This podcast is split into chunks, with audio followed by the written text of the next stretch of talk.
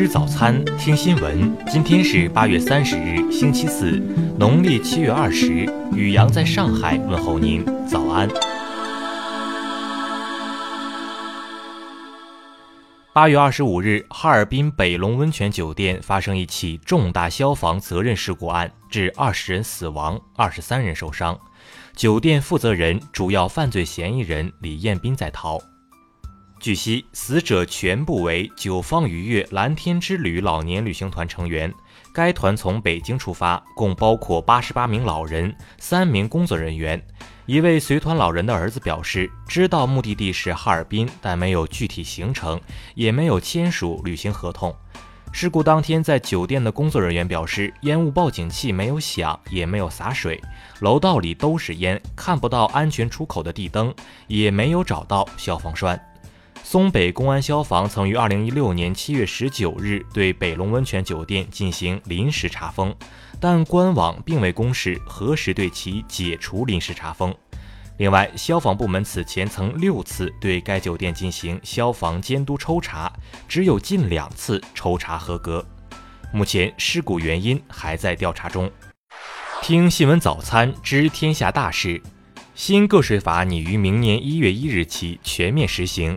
拟自十月一日至十二月三十一日，先将工资薪金所得基本减除费用标准提至每月五千元。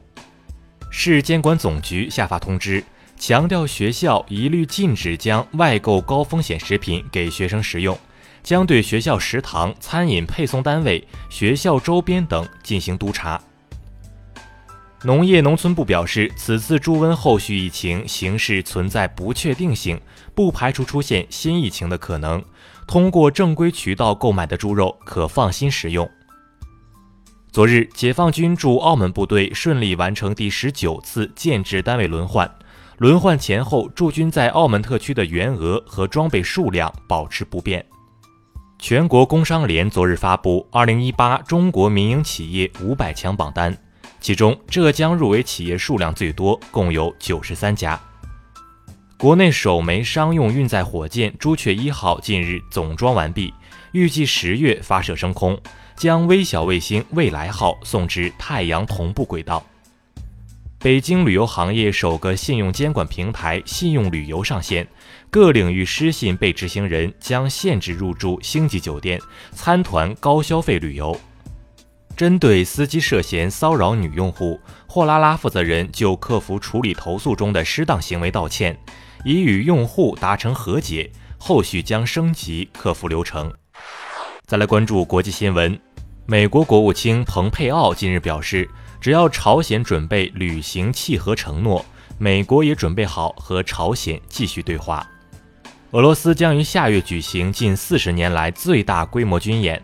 涉及近三十万军人、一千多架军用飞机、两支海军舰队及其所有空降部队。韩国乐天集团会长辛东斌参加亲信干政门及贪污渎职案，昨日二审终审，检方判其十四年有期徒刑，并处罚款一千亿韩元。法国一名犹太议员收到一封含有白色粉末的匿名恐吓信。出于安全考虑，国民议会进行临时疏散。警方最终确认，粉末只是普通的糖。法国南部熊伤人事件日益增多，农牧民协会谴责政府引进野生熊的新政策，并批评这是不愿正视危险的鸵鸟政策。昨日，新喀里多尼亚外海发生7.1级地震。斐济、新喀里多尼亚以及瓦努阿图等地或出现一米高海啸。乌克兰总统波罗申科近日表示，乌克兰将终止乌俄友好条约，并称该条约不符合乌克兰的国家利益，有碍乌克兰行使国防权。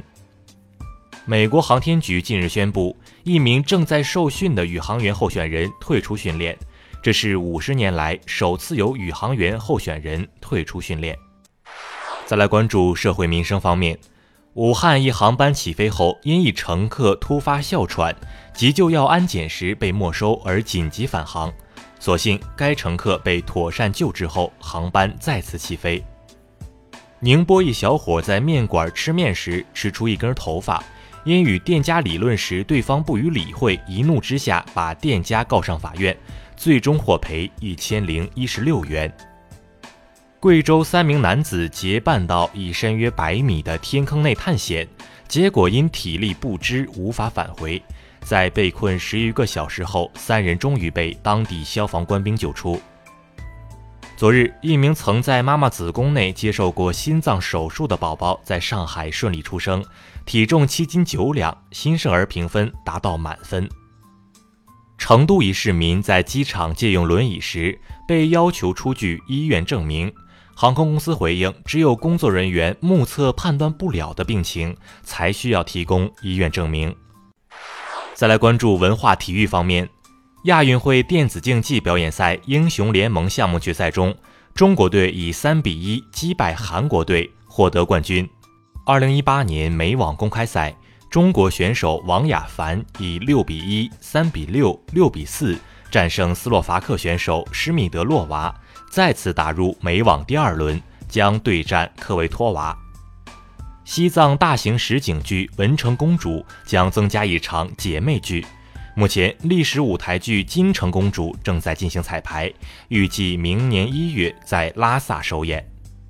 第三届澳门国际影展暨颁奖典礼将于十二月八日至十四日举行。奥斯卡及金球影帝尼古拉斯凯奇将强势加盟明星大使阵容。以上就是今天新闻早餐的全部内容，请微信搜索 xwzc 零二一，也就是新闻早餐拼音首字母再加数字零二一。如果您觉得节目不错，请在下方拇指处为我们点赞。一日之计在于晨，新闻早餐不能少，咱们明天不见不散。